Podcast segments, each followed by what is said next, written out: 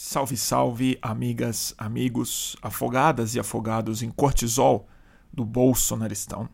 Aqui fala Bruno Torturra e a seguir, como de costume, mais uma íntegra em áudio de um boletim do fim do mundo.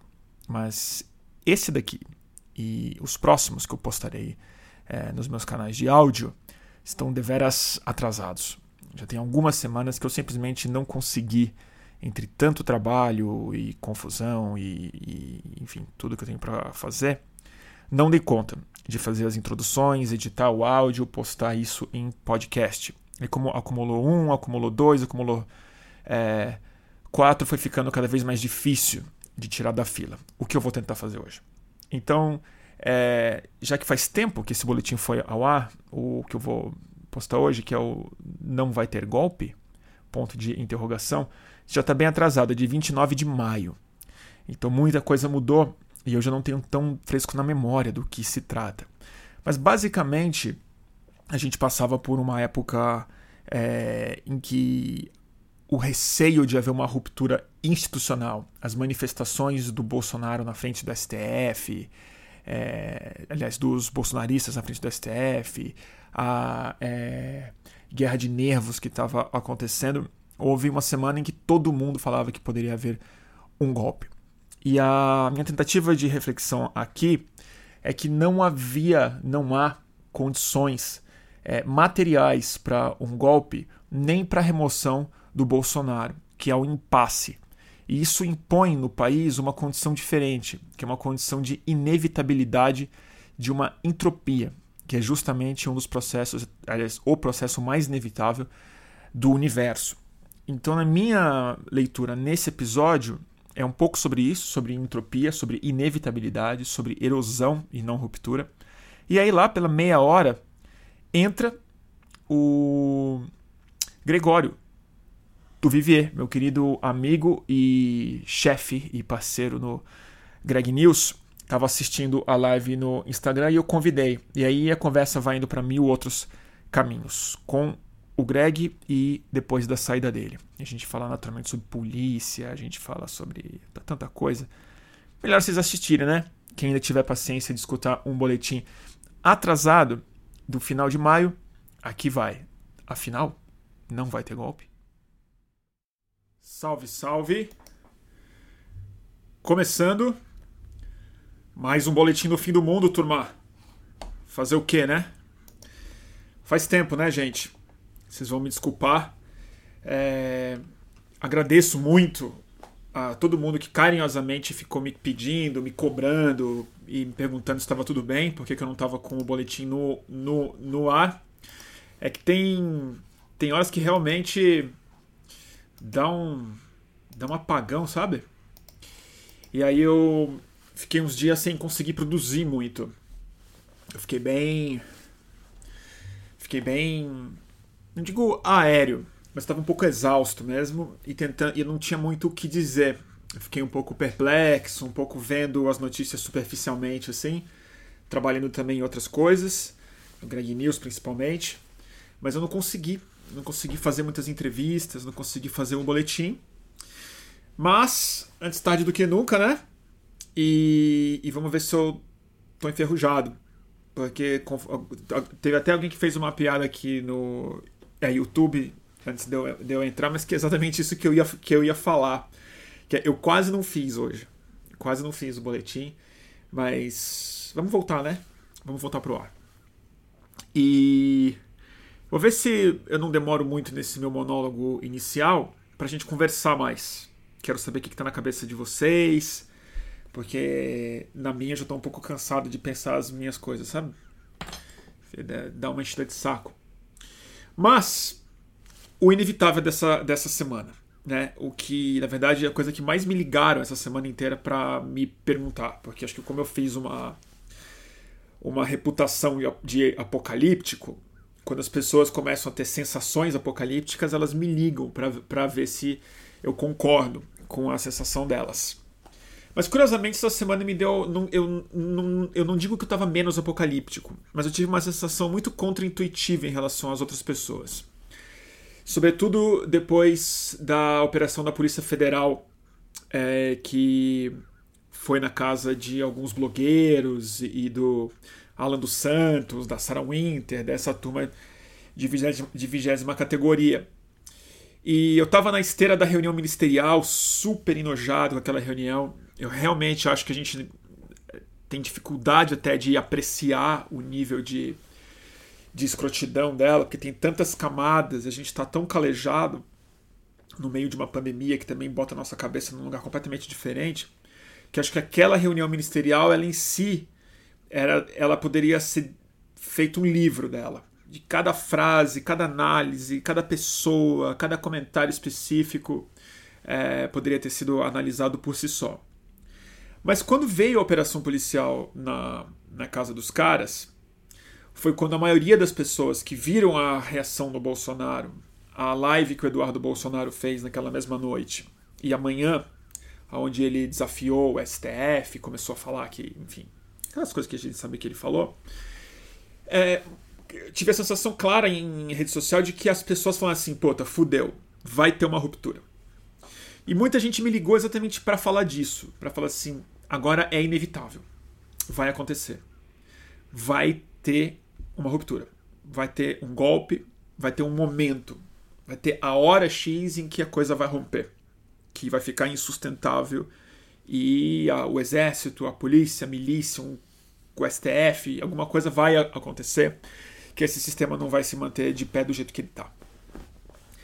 E o Eduardo Bolsonaro falou, é, é, disse isso, que não era mais uma questão de se, era uma questão de quando. Né? A tal ruptura. E é, e é engraçado porque eu tive a sensação, não digo contrária, porque evidentemente que tem uma deterioração absoluta do que a gente está vivendo. Mas, quando eu vi a live do Alan dos Santos vi o Jornal Nacional, vi a qualidade das pessoas apreendidas ali, que foram tiveram seus celulares apreendidos, e a mudança na, na frequência dos robôs em rede, so, em rede social, eu tive uma sensação um pouco tranquilizadora em dois aspectos. Um, eu falei assim: é gente muito, muito, muito tosca. Não é só gente má, escrota, fascista, mal intencionada, nazista é gente fraca mesmo. É gente burra na defini qualquer definição do termo que você possa ter. E é gente mais importante do que isso. É gente que eu não consigo imaginar. E aí é live, aí é o velho da van, essas turma que faz live e tal. Se você vir os, os vídeos, os, os, os vídeos de Instagram que eles fizeram antes daquela live, mesmo a própria live, eles estão simplesmente muito deslumbrados, de um jeito superficial, com, os, com as milhares de pessoas que estão assistindo eles ao vivo. É uma sensação compreensível. É uma sensação que eu já tive em 2011, 2012, em 2013, quando eu comecei a fazer live. Você falava, nossa, olha que loucura. Dá para você montar um canal, tem milhares de pessoas vendo. Só que eu estava na minha casa ou na rua. Essas pessoas estão no lugar mais importante da República, colocando em tese o STF em xeque e explicando para aqueles 20 mil pessoas, 30 mil pessoas, 100 mil pessoas, 500 mil pessoas que seja,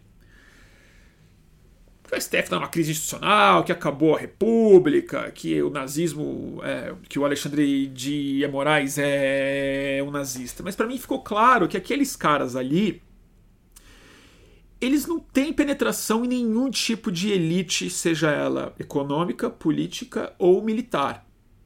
Eles não têm. Nem, eu acho que nem policial miliciano vai botar o cu dele na reta para defender o Alan dos Santos. E aqueles desqualificados que estavam fazendo piada, não sabendo falar, não sabendo operar um microfone, enfim. É, e é isso. E ali me veio uma tranquilidade que eu falo assim, tá, pode acontecer uma ruptura de fato. Eu acho que vai acontecer. E eu vou explicar de que forma que eu, alguns cenários que eu consigo imaginar, porque eu não tenho certeza de porra nenhuma. E qualquer um que fale que sabe o que vai acontecer é um irresponsável nível Alan dos Santos. Mas a tranquilidade que me deu ali foi qualquer tipo de ruptura não será em benefício dessa turma, se é que vocês me entendem. Porque qualquer movimentação militar, uso da força que vai impedir o funcionamento do STF, da Câmara, do Senado, das polícias, dos governos, da imprensa e da sociedade brasileira que vai se mobilizar de alguma forma para resistir a é, isso, no meio de uma crise econômica e no meio de uma pandemia com pressão internacional, essas forças não farão isso para proteger da cadeia blogueiro desqualificado que não sabe nem falar. E é ali que eu entendi que, na verdade, essa é a real base, é o real protagonismo midiático e que o Bolsonaro tem. E aí eu entendi uma outra coisa mesmo, que tipo, eu comecei a achar menos que vai ter um golpe. Por alguns motivos. Ver se eu consigo explicar. Uma é esse, que eu não acho que é esse, que o Mourão vai se mexer para proteger o Carluxo ou Eduardo Bolsonaro. É, muito menos o Orlando Santos ou a nazista da Sarah Winter. Mas, é, no, onde eu quero chegar, que eu acho que é uma situação talvez não tão dramática quanto uma ruptura, mas potencialmente mais nociva ao país do que uma ruptura de curto prazo. Que é um processo mais de entropia, de desgaste, de, de esgarçamento de uma situação que me parece insustentável, mas ao mesmo tempo em um impasse absoluto. Porque toda vez que eu vou no limite e pergunto para as pessoas que acham que um golpe vai acontecer, o que, que você acha que vai acontecer? Qual é o passo que vai ser dado para esse golpe acontecer? A pessoa fala: não, é o tanque na rua. O tanque do exército. Mas ele vai para onde? Ele vai para a porta do STF, o tanque é meia dúzia de policial. Quem vai dar essa ordem? Quais as implicações econômicas disso? Vai ser o Mourão que vai dar essa ordem? Vai ser o é Bolsonaro e os generais vão obedecer? O Heleno tem essa autoridade toda? Os caras não estão incomodados? Os governadores vão aceitar isso e não vão se rebelar com, com os seus recursos? Então, o que me parece é que, tanto do lado do Bolsonaro que só consegue fazer essas ameaças e botar a temperatura da fala e do choque e da polarização cada vez mais alta, mas me parece que ele não tem passo para dar. Ele não tem mais apoio de uma elite militar e, e política e é, econômica que veja como necessário ou inevitável a tal ruptura que o Bolsonaro ou que o Eduardo Bolsonaro dizem que será necessária. Por outro lado, a outra ruptura, que é o Bolsonaro vai ter que cair, alguém vai ter que tirar ele do poder. Então, os instrumentos que o Congresso tem para fazer isso, que a sociedade tem para fazer isso, são todos bem mais demorados e não tão brutais e violentos, que seria o impeachment, uma forçação de um processo numa velocidade rápida. Ele também não está claro de que forma que ele pode ser feito. Porque o tempo que ele demora, a base que ele requer, o tipo de tensão política no meio de uma pandemia, a gente já está careca de falar disso aqui. Todo mundo quer um impeachment, mas ninguém vê ele como possível. Ele é um processo de Congresso Nacional. Demora meses e não tem base. O Centrão já está comprado. O Roberto Jefferson já está no bolso. Então todo mundo entendeu que não dá mais para conviver com outro poder, está esgarçado nesse sentido retórico, simbólico e social, mas ninguém tem o passo para dar. Ninguém sabe qual é o. Então vamos lá. É aquela briga de desenho animado, que fica todo mundo assim e, os, e não tem soco. Você não sabe aonde o golpe vai ser dado. Porque parece que a gente não tem instrumento, nem físico, por falta de base e de interesse real, por falta de apoio que o Bolsonaro tem. Porque a gente tem que lembrar disso o que está impelindo o Bolsonaro a um golpe, a uma ruptura, pelo menos retoricamente, é a apreensão de celulares de gente, repito, profundamente desqualificada, como o Alan dos Santos, sabe? Essa turma não tem base. Essa turma tem, na melhor das hipóteses, audiência. E quando o Bolsonaro fica falando tem que armar o povo, fazer milícia, a gente fica super assustado aqui fora, e eu fico, porque eu vejo isso na rua também, aqui na porta da minha casa, mas essas, essas milícias, elas não. Elas não vão dominar o que. Vão entrar no STF, vão? Não, não, não me parece plausível. O que me parece plausível, que eu acho que não é exatamente uma ruptura de momento, não é uma fratura que você quebra o, o osso em um dia espetacular, com um tanque na rua, com alguma coisa. Porque, novamente, o tanque vai aprontar o seu canhão para quem? Já que ninguém vai pra rua. É uma pandemia, a gente tá em casa.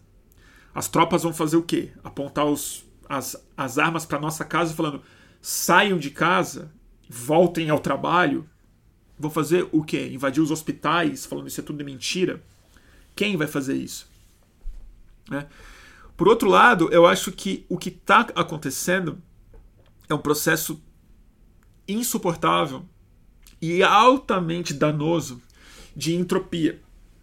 E é engraçado pensar entropia como analogia, não só como uma frase que às vezes é usada de maneira não muito certa do ponto de vista do significado dela na física mesmo, mas que a entropia ela não é a produção do caos, né, como muita gente acha. Eu mesmo achava isso. É quase que é, não é o oposto do caos, na verdade, mas é é é que eu não vou entrar numa de falar de entropia porque tem que explicar física e eu tenho muita muita dificuldade e resistência de fazer isso. Mas a entropia, na verdade, é o processo pelo qual eu vou ter que explicar. Ah, que, é tão difícil falar de entropia tentando ser correto com o, o termo. Mas basicamente é a coisa mais inevitável do universo.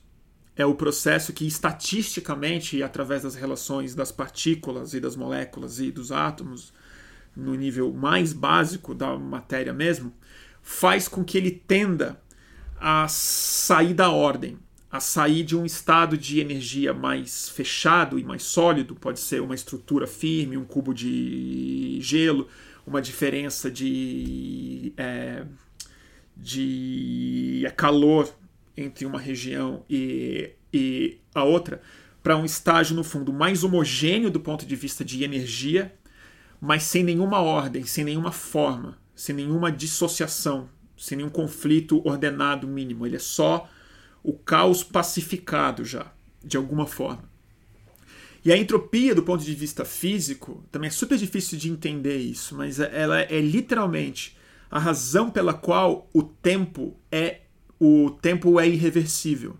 Então, se você falar com físico, provavelmente eles vão te dizer que a coisa mais inevitável do universo é a entropia, por razões estatísticas, pelo comportamento estatístico das partículas, dos átomos. É, então, o que eu acho que está acontecendo, o processo de inevitabilidade real é, é, não é o da ruptura. Ele possivelmente ele é a da é, da é, permanência desse estado de deterioração inevitável das nossas relações políticas, da relação, da relação social, da da fé que o brasileiro tem na capacidade que o Estado precisaria ter de gerir uma sociedade e até na, na, na, capacidade do brasileiro acreditar que ele é uma sociedade, se esse processo continuar por muitos anos. E talvez ele continue, é isso que eu estou começando a achar. Porque possivelmente o truque que o Bolsonaro achou, ele é a produção de um caos, mas ele é a produção de um caos mental não de um caos institucional.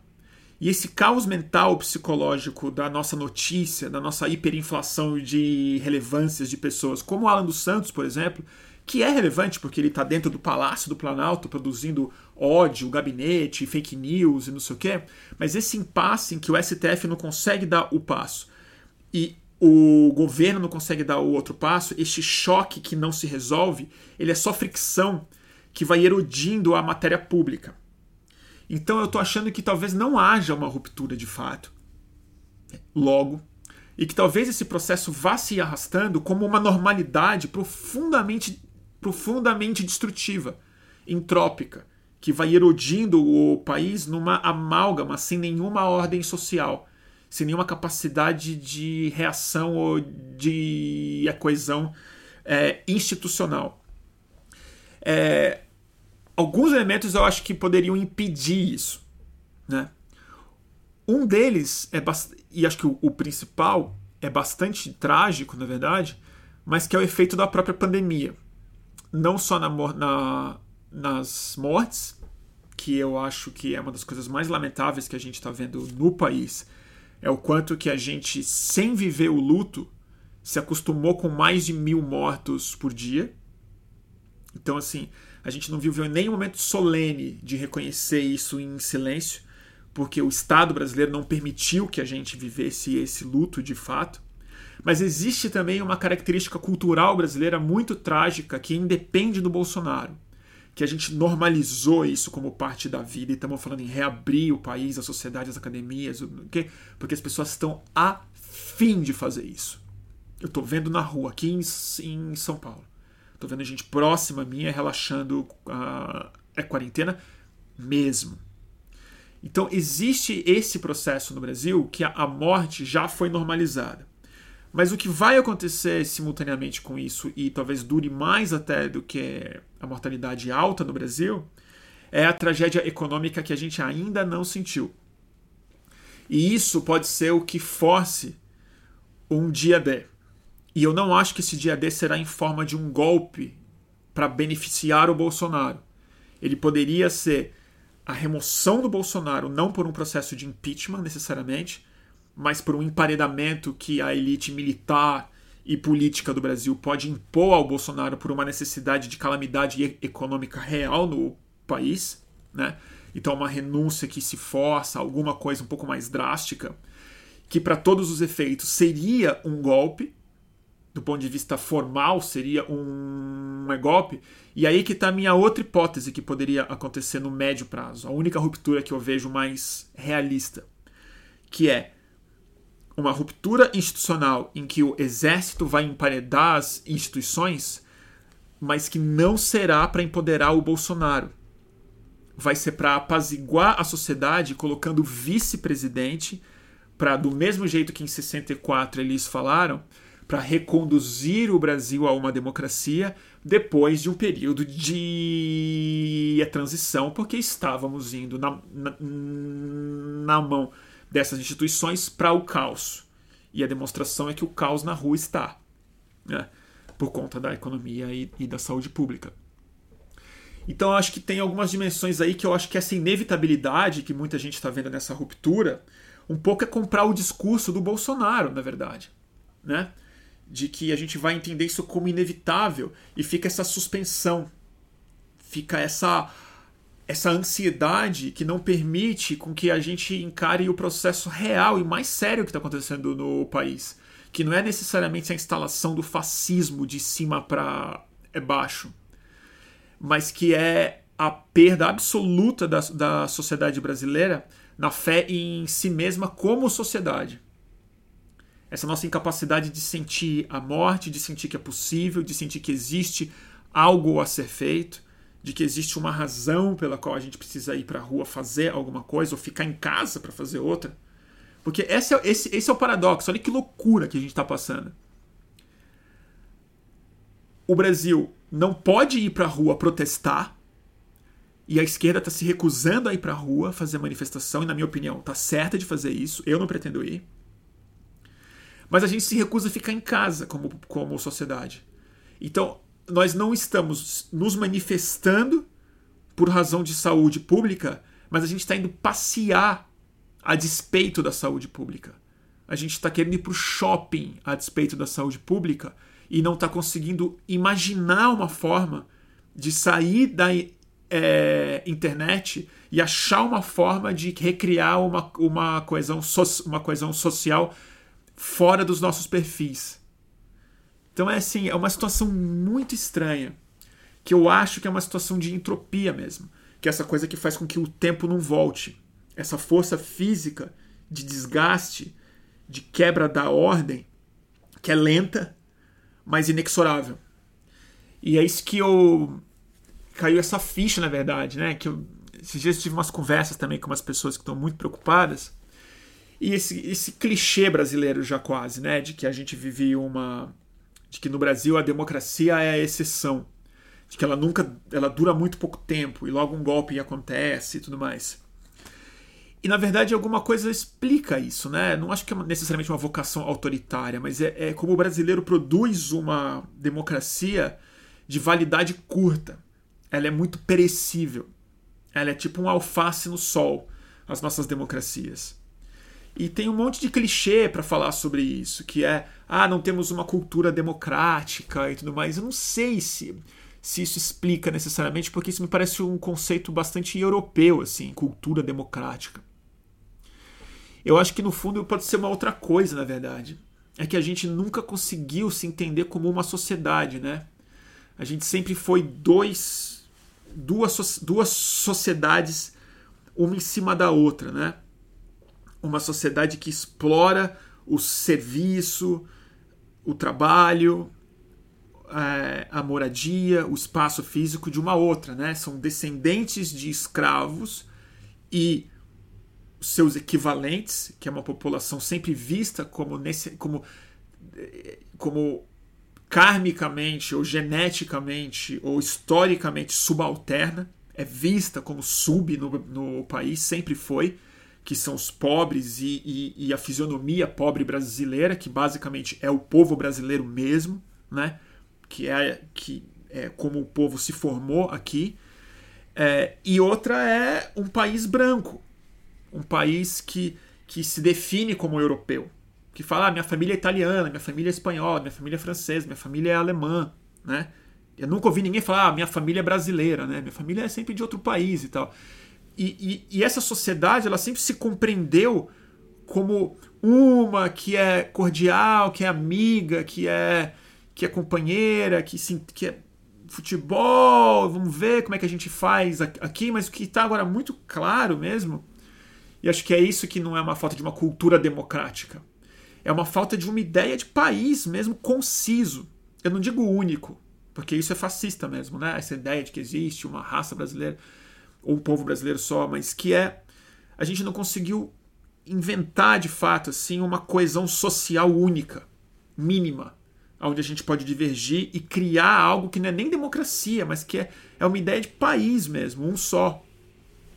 E é muito maluco, né, que a gente está vivendo uma, um pastiche disso completo, porque o fascismo brasileiro, como todo fascismo, tenta igualar uma ideia de país com a própria ideologia. Então, meu partido é o Brasil. Então, os caras falam isso.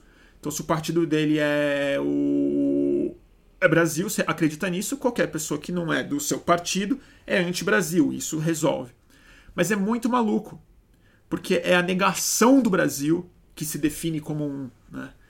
É, então é uma neurose, é um, um, processo. Sei lá como é que define isso, esquizo, super estranho, que eu acho que está antes de qualquer papo europeu sobre cultura democrática, sobre livre debate, sobre respeitar as diferenças. Né?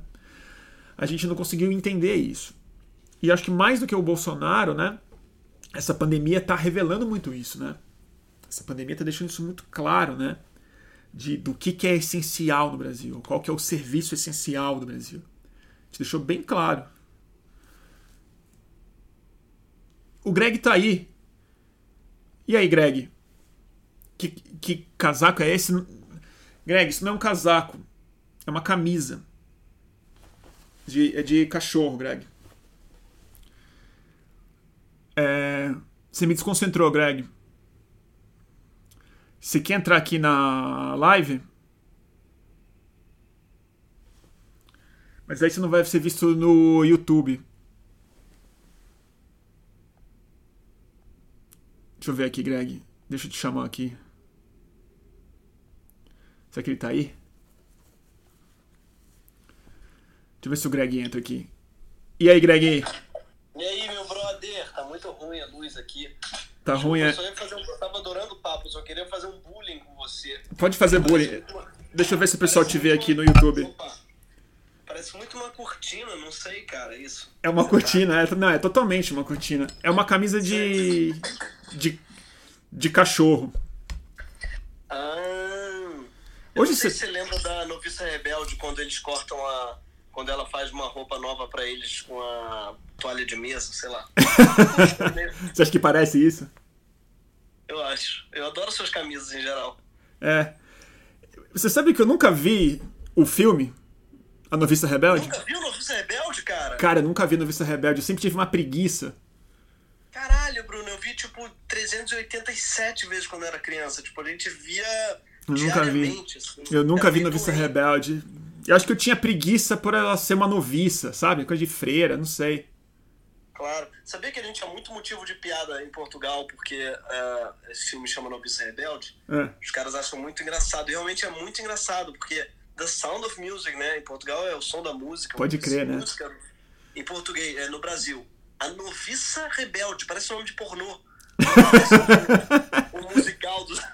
A Noviça Rebelde. É o pornô soft, né? É o pornô soft. Pornô soft, É. total, cara. É, o- é o pornô do Multishow. Você- exatamente. Você tava falando serião, um papo super interessante. Tava adorando esse papo. Tava nada. escrevesse- Eu queria até que você escrevesse pro Greg News. Já te falei isso algumas vezes. Eu acho que dava um bom programa. É que você sabe que eu não consigo mais escrever, né, Greg?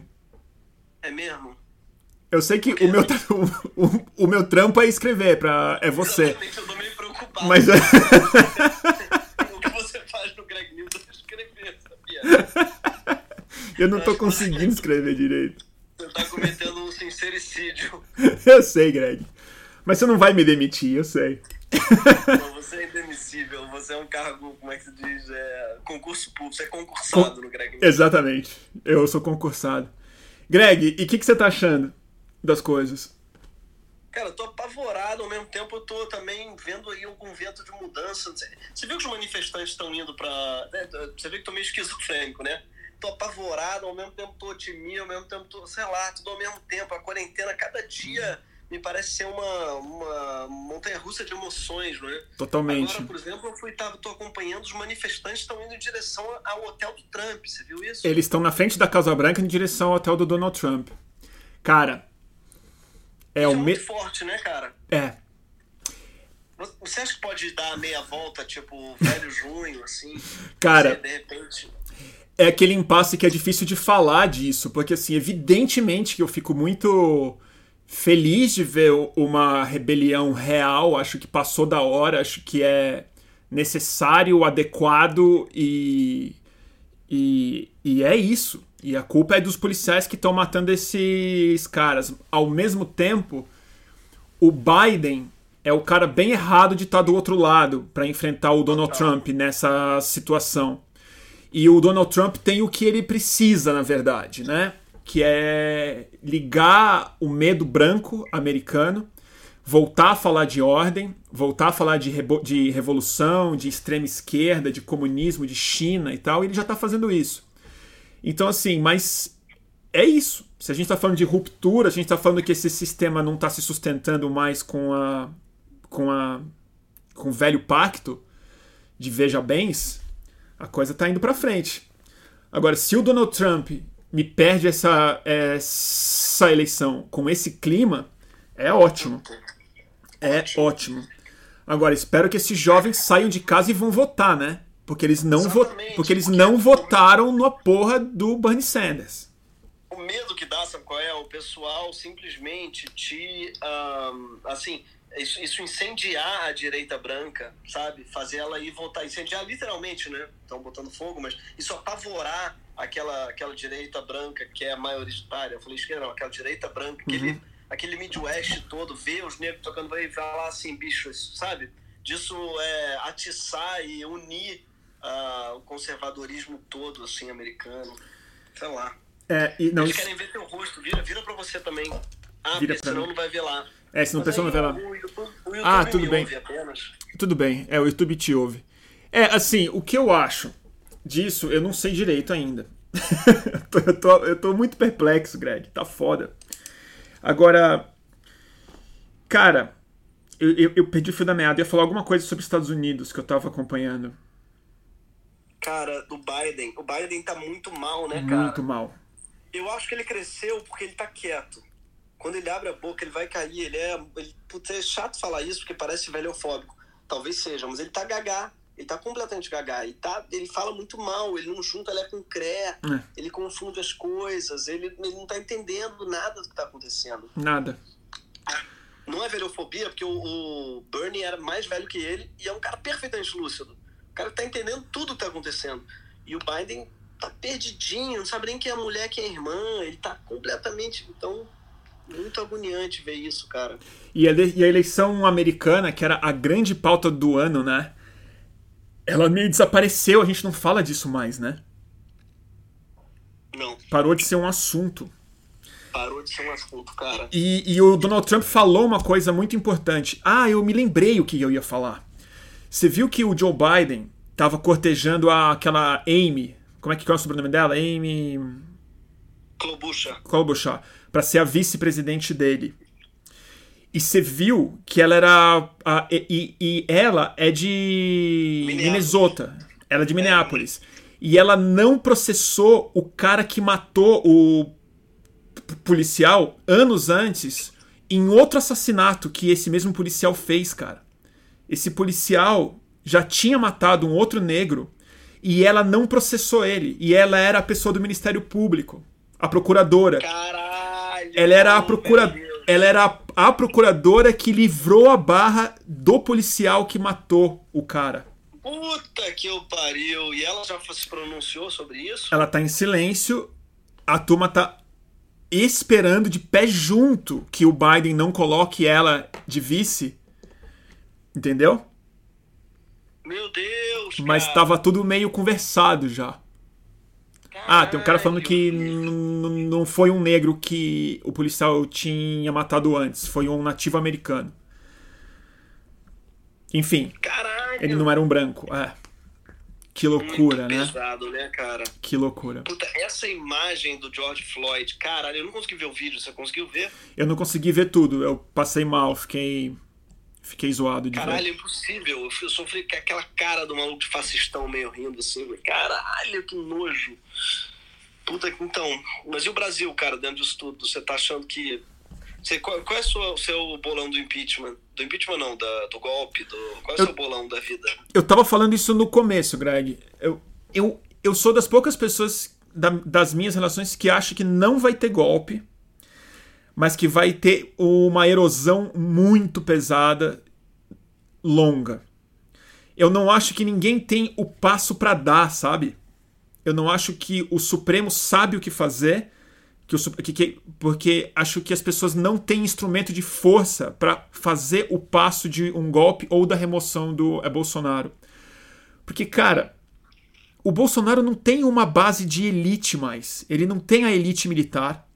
O exército não precisa dele. Entendeu? O exército não precisa estabilizar. Acho que a única coisa que forçaria um golpe seria se o STF fosse pra cima da, da chapa e não do Bolsonaro. Se eles Mas fossem. o STF indo agora pra cima do Heleno, você viu? O Celso de Mello já pediu, já, já, já mandou pro Aras o impeachment do Heleno. Eu vi. O Aras vai matar no peito, né? Claro. O Aras vai matar no peito. E ao mesmo tempo, Greg, eu não sei se o Heleno tem tanta representação assim no exército, cara. Eu não sei. É. Eu não confio Você acha no que ele pode exército. ser o doidão do exército, né? Cara, a carta que eles publicaram, que os, que os militares falaram que o STF tá exagerando e veio uma carta, tinha meia dúzia de militar, cara. Os generais não assinaram em massa. Tiveram dois generais só que assinaram a carta. Eu acho tudo sério. E eu não confio no exército brasileiro um segundo. Sou zero, zero acho eles dignos. Essa coisa que o Ciro Gomes fala, que eu conheço eles. O exército de Caxias. Nada disso. Mas ao mesmo Bom, tempo, Caxias, né? foda-se o Caxias também, um merda. A começar pelo Caxias. né? Começar pelo Caxias, que o Ciro Gomes fala, ah, eu tenho a medalha de a medalha de Caxias. Porra, joga fora. Mas assim, a a coisa que eu acho louca é que a gente inflaciona esses esses caras também. A gente tá meio viciado no pânico do golpe, sabe? É, é. Que ele nunca chega. Eu acho um pouco isso. Eu acho que a gente tá Pode ser. fudido, tá? Acho que a gente tá fudido. Eu não tô falando que é uma esperança, não. Eu acho que vai ser um, Cara. esga- acho que vai ser um esgarçamento fudido do, do, Fudido. do Porque- tecido todo, assim, da política, da economia, da nossa fé como país.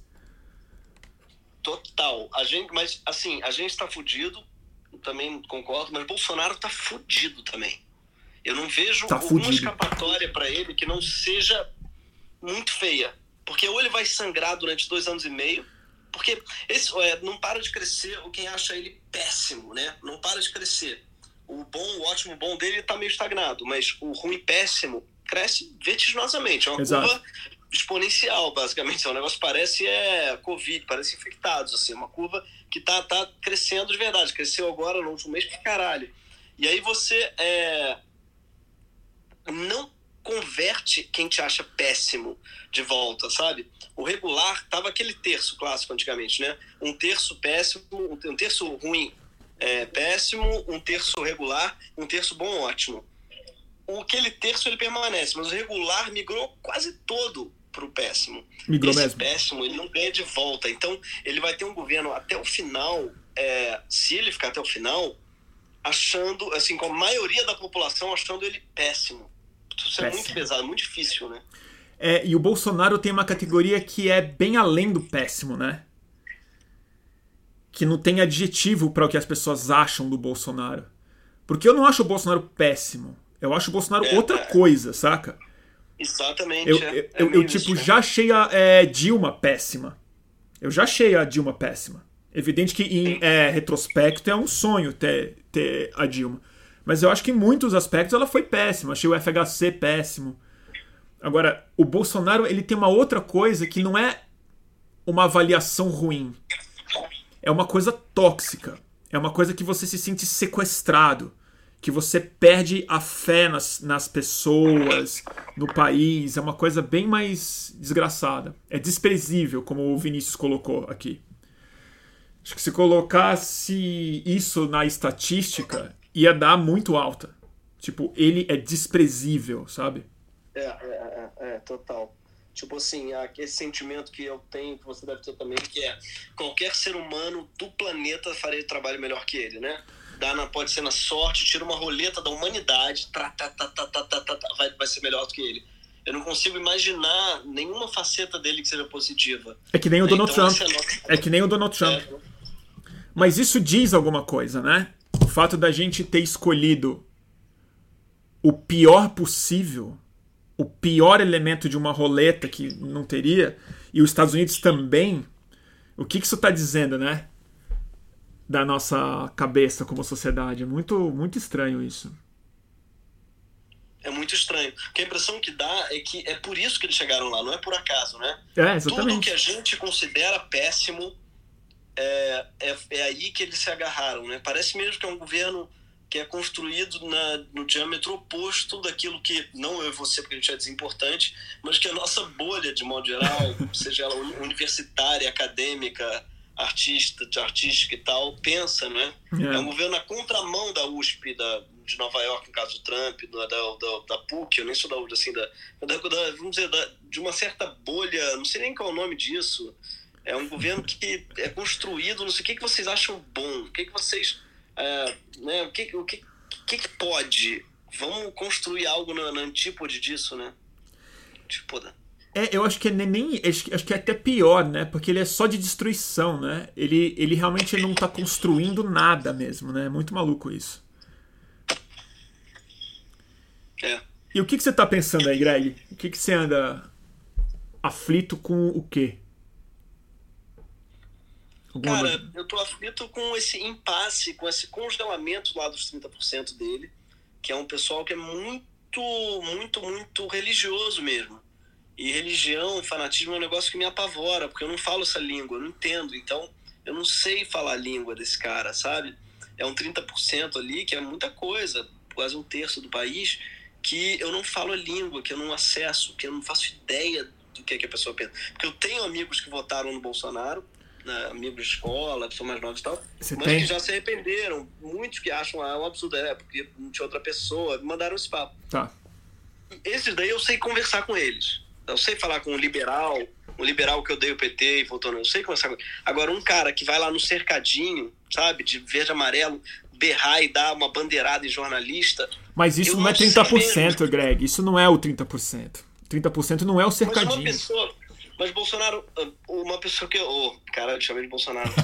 Ô, Bruno, uma pessoa que, que vê Bolsonaro hoje é, e diz assim: tá ok ainda, é, ela tá lá no cercadinho, entendeu? olha para esse cara e falou assim: ele tá fazendo uma boa gestão da pandemia. Ok? Eu não sei, eu não sei qual é a, a maneira que essa pessoa. Eu não sei a língua mesmo que ela fala, entende? Eu não sei como é que ela tá fruindo da realidade. Ela tem mesmo outro código matriz, outro código fonte ali que ela vê o mundo sobre outro, sobre outra. Eu não sei explicar. Mas é, mas eu vou te dar um exemplo, Greg. Eu vou te dar um exemplo. Esses dias eu fiquei sabendo de um é entregador, entregador de feira, que entrega os legumes em casa, não sei o quê, que ele tá tranquilo e ele não tá usando máscara, luva e foram falar com o cara, assim, tipo, cara, você não tá usando máscara. Ele falou: "Não, eu tô imune ao, ao vírus". Porque olha só, ele tem lupus. Então ele usa a é cloroquina há muitos anos. Caralho. Então ele, ele, ele imaginou que ele tá imune, porque ele usa cloroquina há muitos anos. Então ele tá protegidaço contra o coronavírus. Esse Caralho. cara, eu aposto que ele tá nos 30%. Mas ele não tá no cercadinho, sacou? eu acho que tem tantas realidades estranhas no Brasil por conta de falta de informação, de cultura, do bairro que vive, da família que tá, da cloroquina, da igreja, que eu acho que isso vai se erodir na medida em que a economia piorar. Porque você não pode esquecer que o Bolsonaro deu uma subida por causa da bolsa que as pessoas estão recebendo. Sim. Entendeu? Então ele cresceu numa camada que ele não tinha aprovação porque tá caindo né? porque tá caindo o auxílio. Entendeu? Caralho, a, a sociedade civil junto com a oposição se unem para batalhar, conseguem aprovar um, uma lei num tempo recorde Exato. contra a vontade dele, da equipe econômica dele, apesar dele aprovam e o cara é o principal beneficiário politicamente dessa lei que tem gente que fala, ah, não, porque o dinheiro do Bolsonaro, caralho, é tipo, é um negócio realmente inexplicável. É totalmente ah, inexplicável. Sabe? caralho, esse cara ele, tá, ele trabalhou o possível, quanto ele pôde para você não ganhar isso. Se você ganhou esse auxílio é porque ele é um político, porque ele é uma merda, ele não consegue nem fazer o que ele quer, mas, é. sabe, foi, foi um negócio feito contra a vontade dele, da equipe econômica dele. Então, tipo, é muito louco que o cara ganhe algum ativo político por causa disso. É, e o. É, é, é, e, e, tem um outro aspecto dessa, dessa turma que apoia o Bolsonaro ainda, que é o que o Ciro Gomes fala, e acho que ele tem razão quando ele diz isso tem uma turma que é difícil reconhecer que errou, que foi enganada, que acreditou no cara. Então eles precisam de um tempo. eles precisam achar um caminho para abandonar o Bolsonaro. Entendeu? E a gente está começando a ter uns caminhos alternativos. A saída do Sérgio Moro foi um caminho alternativo. O rompimento do, do Dória é outro caminho. E o Major Olímpio Major Olímpio. É um bem importante, um bem estranho, na verdade. Eu tô tentando Foi. entender. Cara, eu tenho a impressão de que o Major Olímpio sabe de alguma coisa. Ele sabe. Ele sabe. É, ele sabe daquilo que a gente já sabe, só que ele tem alguma prova disso. Porque é, é, ele fala com todas as letras. Eu não vou proteger um, um, um cara que, que. Eu não vou estar do lado de um cara que protege um filho bandido. Ele crava que o filho é bandido. Ele sabe de alguma coisa. Ele tá na polícia, tem um monte de contato na polícia. Ele sabe. Ele sabe. Cara, Greg, cá pra nós, assim, tem esse óbvio escancarado na, na frente de todo mundo, cara. A morte da Marielle, porra. Entendeu? É. Tá aí, cara. Entendeu? Rony Lessa. Tem que falar. O, entendeu? O porteiro. É. Aquilo ali, aquilo ali. O Major Olímpio sabe. Agora, o Major Olímpio tem uma outra dimensão do que está acontecendo, que é uma notícia que passou despercebida, que é o seguinte: o Major Olímpio ele é o arregimentador aqui da Polícia Militar de São Paulo. Ele que organizou a rebelião da polícia contra o Dória, ele que fez com que a polícia apoiasse esses manifestantes que estão fazendo buzinaço na Paulista e tudo mais. Só que o que acontece é que na hora que o Sérgio Moro pulou fora e o Major Olímpio viu que a barca é furada no, no longo prazo, ele também viu que, a, que parte dessas tropas que ele arregimentou fecharam com o Bolsonaro e não com ele, Major Olímpio.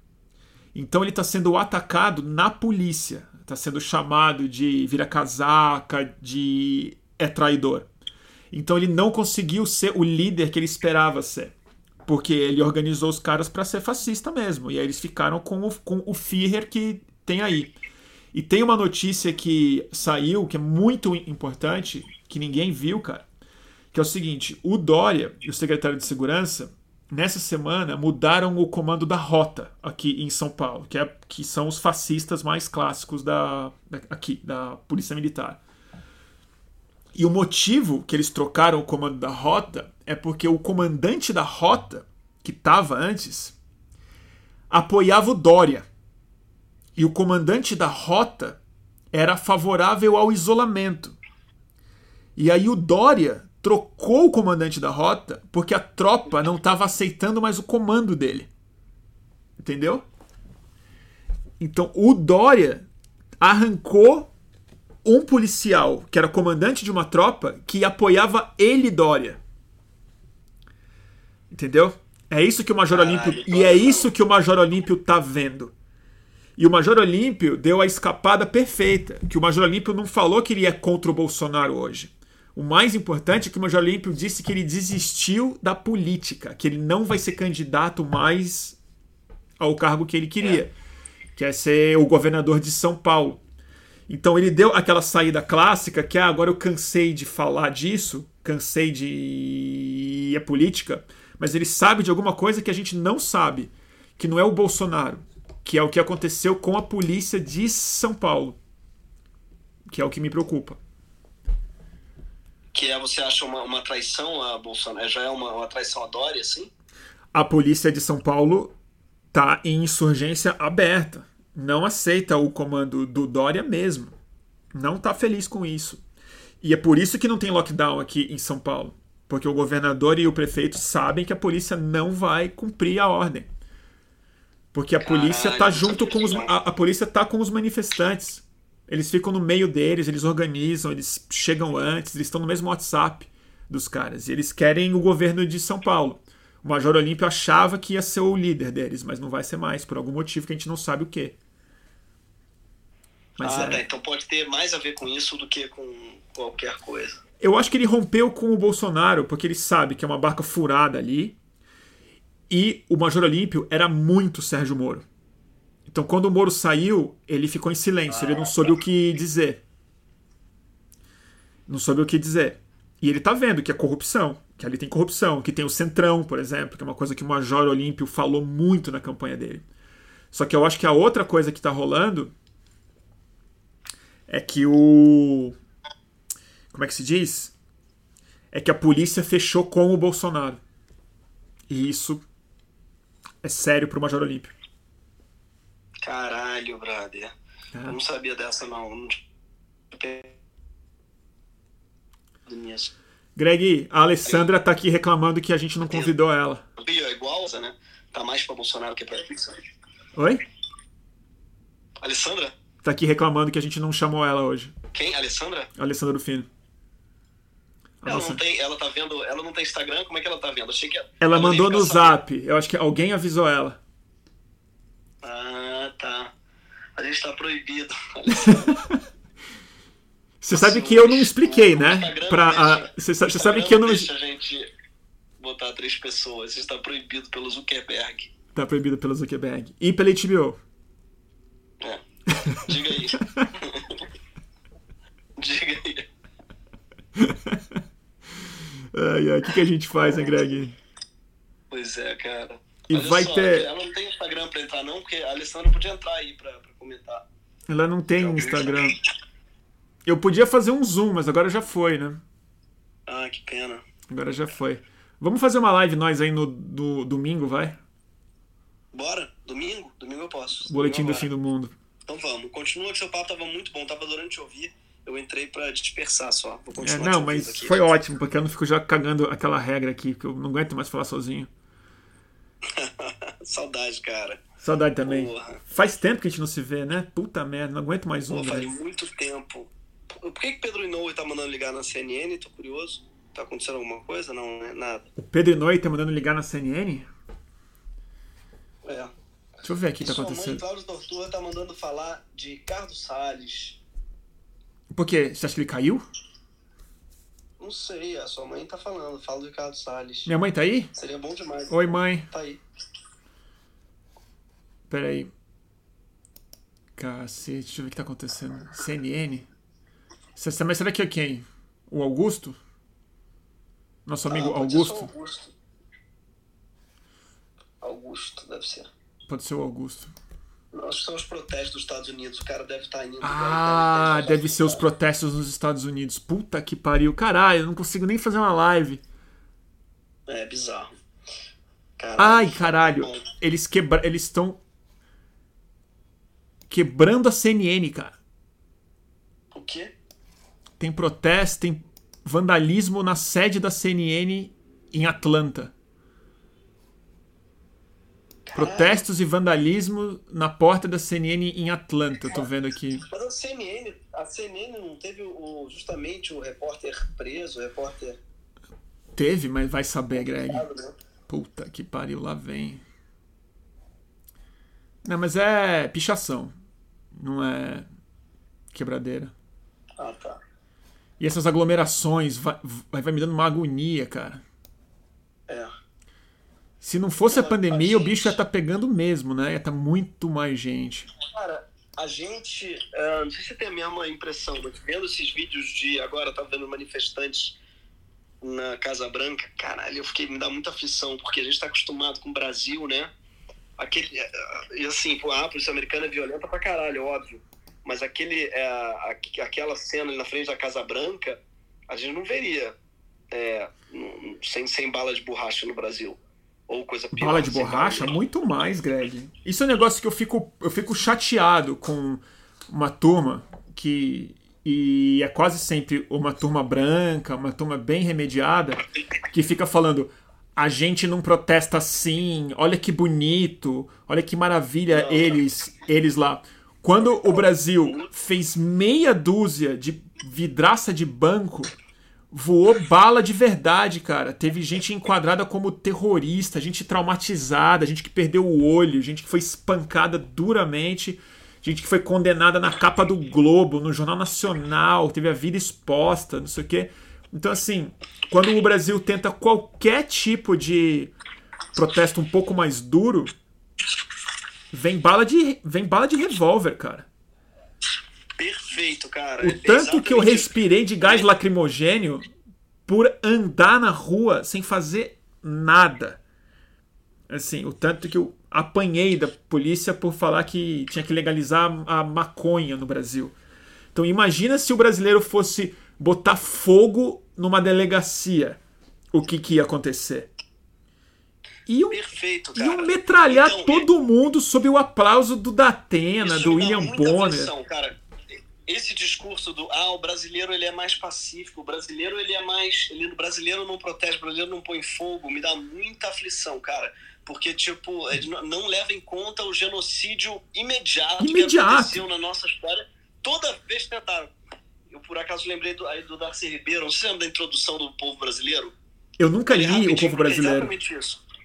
Puta, é bom pra caralho. Eu sei, eu bom nunca li, é uma, é uma vergonha. Só a introdução, só a introdução já é brilhante. Tem uma parte que é exatamente isso que é muito boa, que é, ao contrário do que alega a historiografia oficial, nunca faltou aqui, até excedeu o apelo à violência pela classe dominante como arma fundamental da construção da história.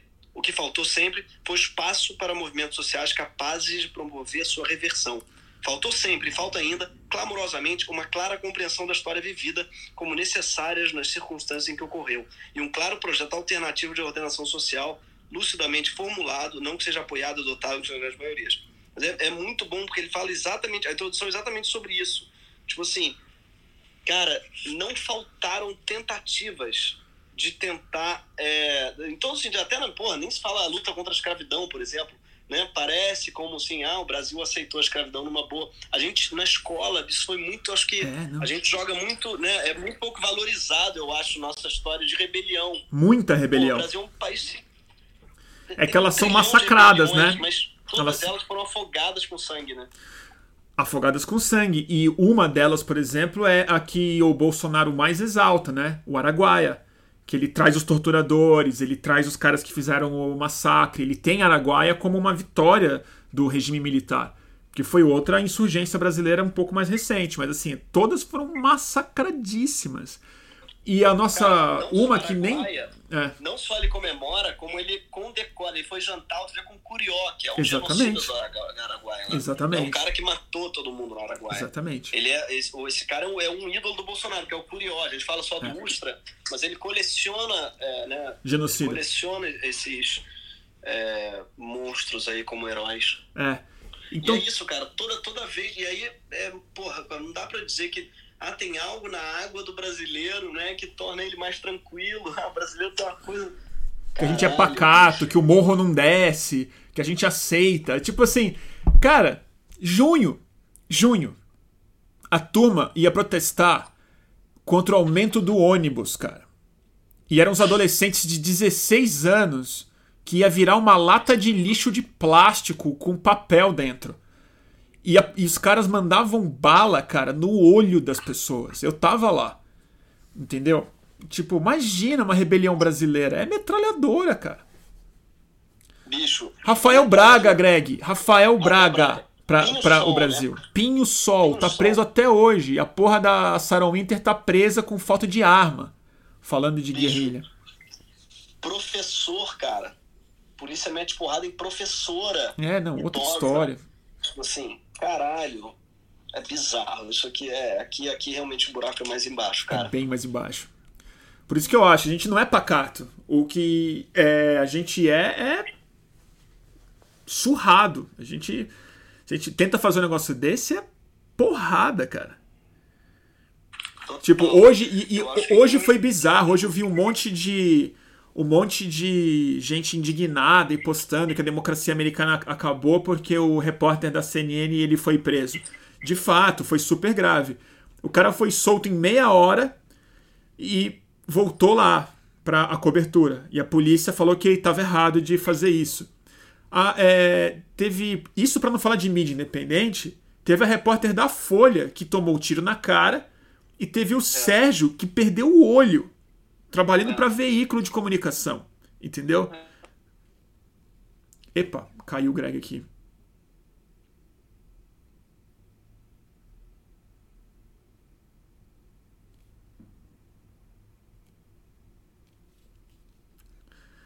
Puta, gente, caiu o Greg.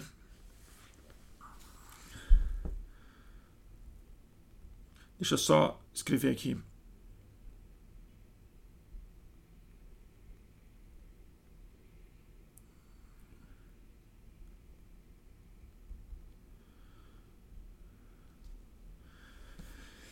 E aí, turma? Acho que o Greg caiu. É. Acho que é isso, né? O que, que eu faço agora? Acho que eu vou, encerrar. Vai começar o Greg News, né? Deixa eu voltar aqui a minha live. Pera aí. Me atrapalhei toda agora. Tem que botar o tripé. Ligar a live no Instagram de novo. Me dá um segundo aí, gente do YouTube. Que é uma, é uma engenhoca aqui para fazer isso.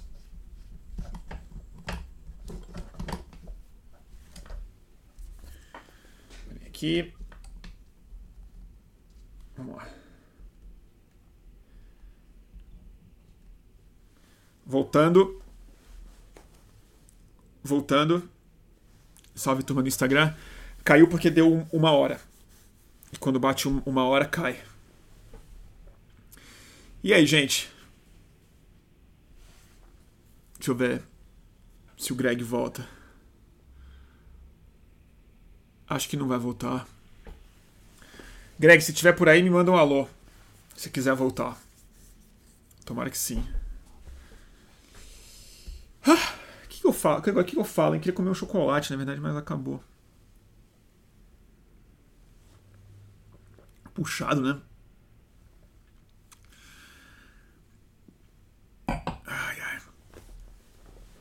Tava ótimo com o Greg.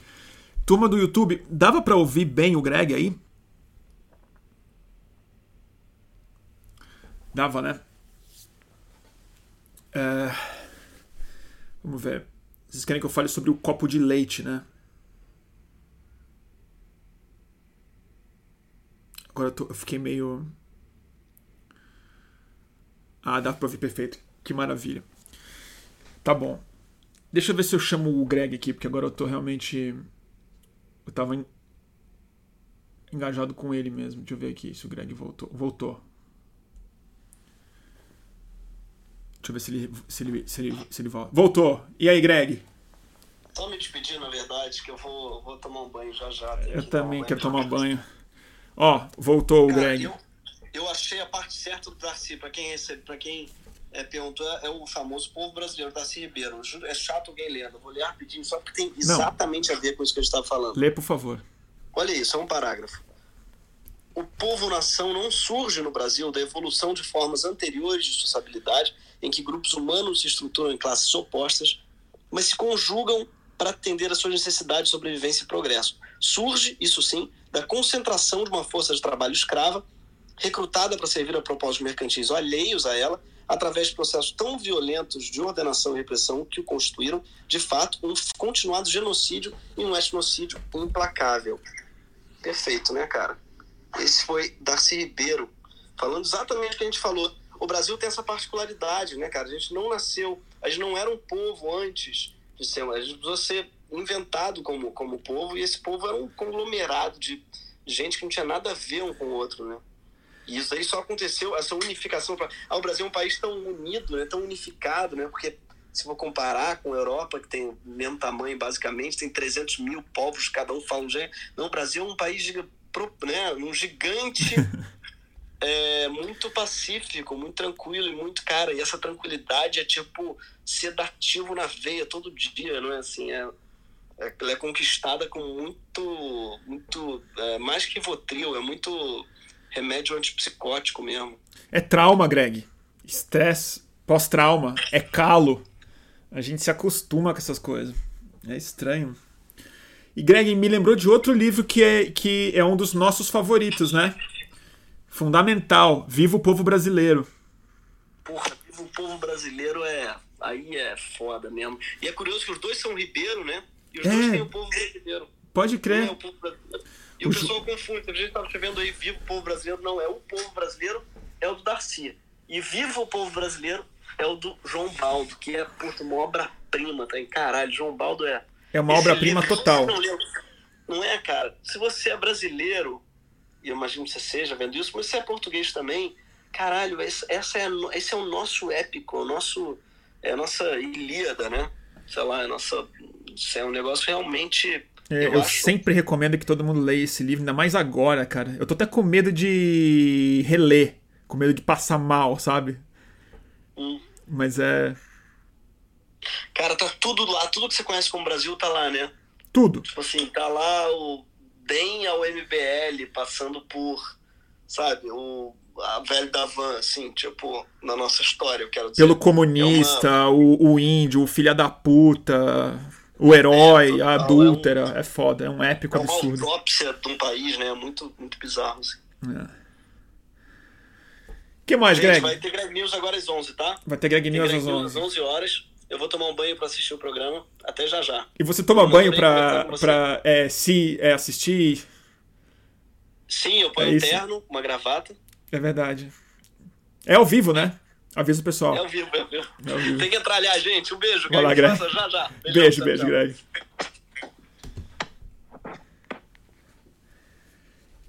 Ah, foi. Deixa eu botar aqui meu.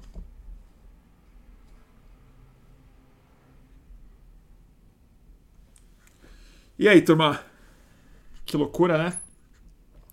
Tô pedindo pra repetir o nome do livro.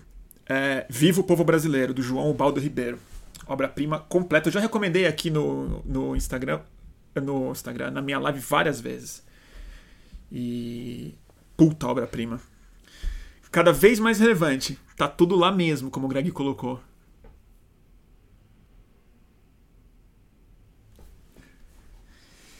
E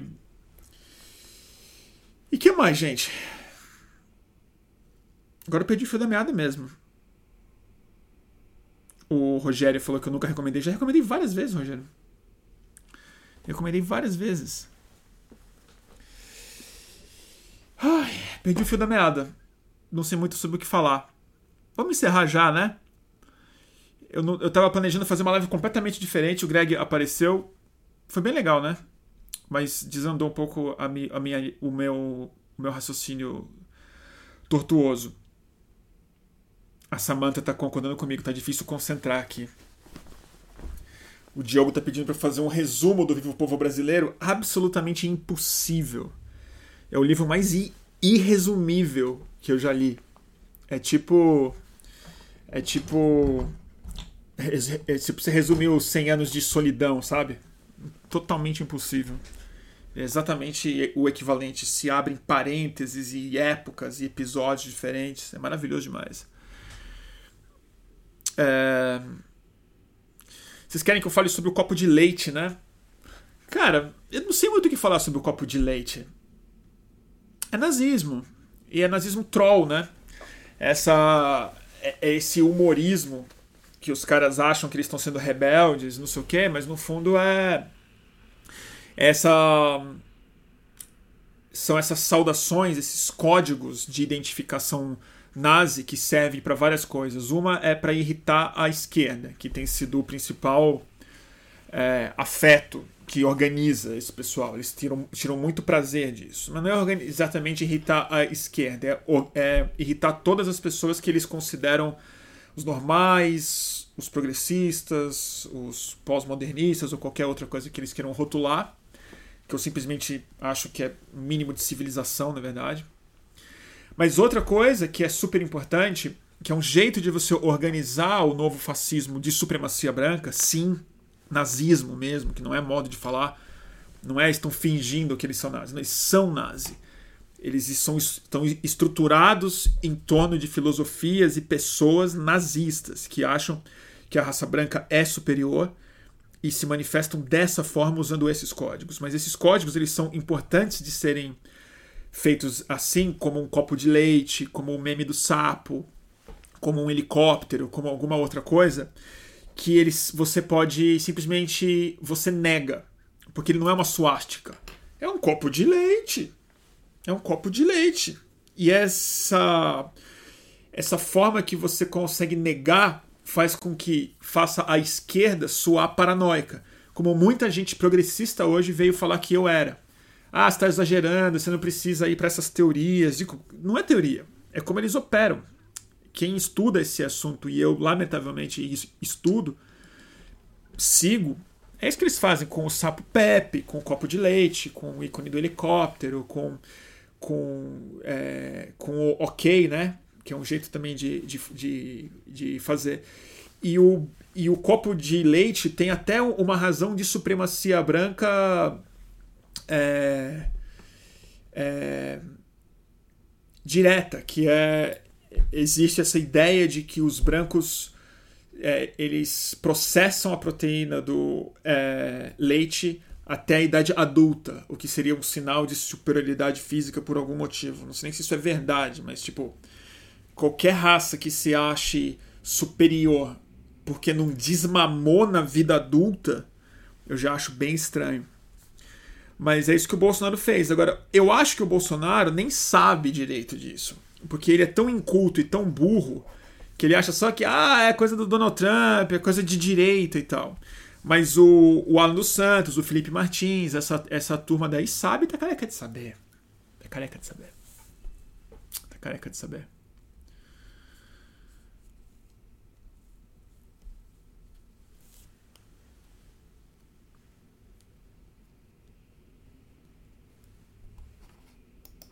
E, e é isso. E o Robson está falando que é fato que asiáticos negros têm mais intolerância à lactose. Sei lá. E eu tenho asma. E eu com isso. Eu sou alérgico a frutos do mar. Me, me executem.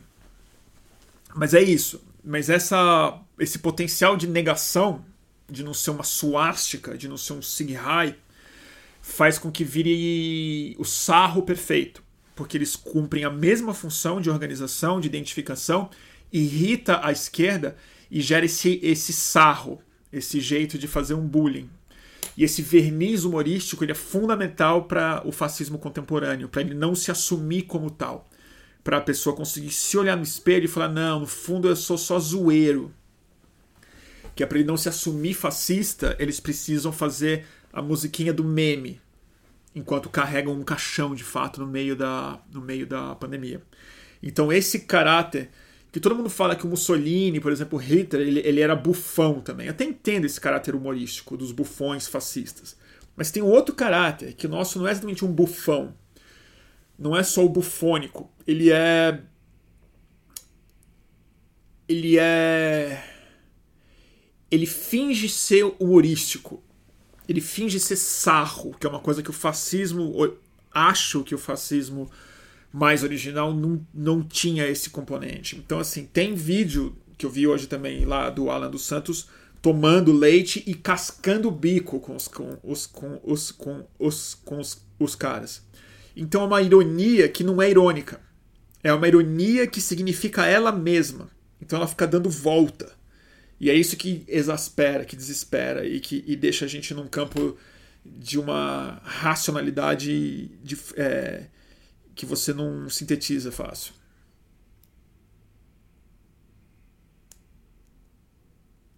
É, o Antifa colocou o copo de leite cai no laptop. Pois é. Eis a raça superior. Que loucura. Como, é, como esses caras conseguem? E é bizarro, né, cara? Porque você vai ver, assim, né? Os caras que se consideram a raça, a raça superior, né? Nossa, cada espécime de quinta que você vai ver, né? Os bichos mal feito, cara. Impressionante. E eu não tô nem falando que eles são feios, porque isso é, isso é sempre relativo. Mas uma troncha, né? Burra, não sabe pensar, não sabe falar. Os negócios você é o que tem de melhor na raça humana? Jura por Deus?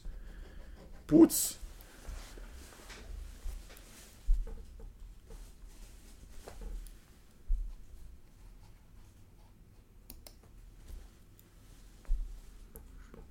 É, é isso, é a raça superior que consegue que toma um copo de leite. Puta que pariu, meu amigo. Tá de parabéns.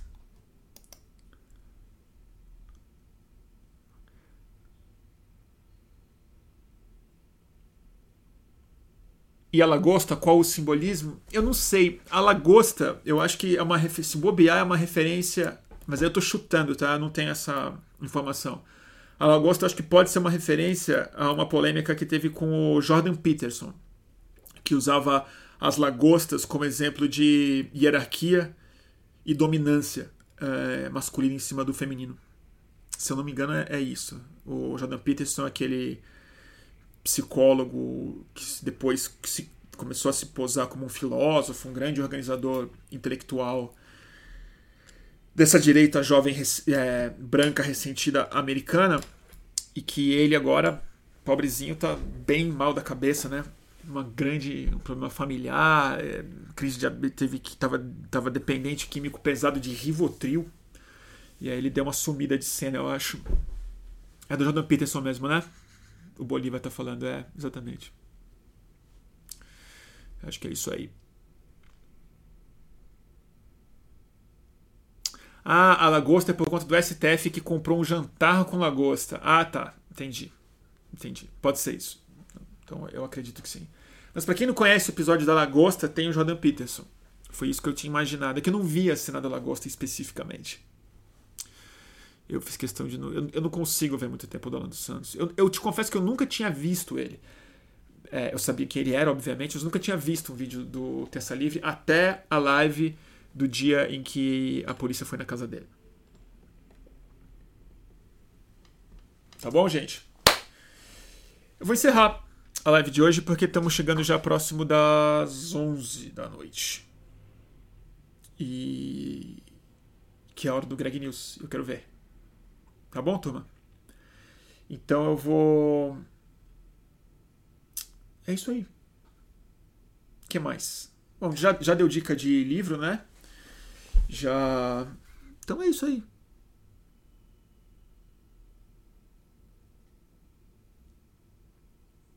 Então, turma, beijo no coração. Desculpa que hoje foi mais disperso. Espero que essa live tenha é, ajudado um pouco a sexta-feira de vocês. A minha me ajudou. Tá bom? Turma, beijo no coração. Eu vou desligar antes aqui no, no YouTube som. Beijo, beijo.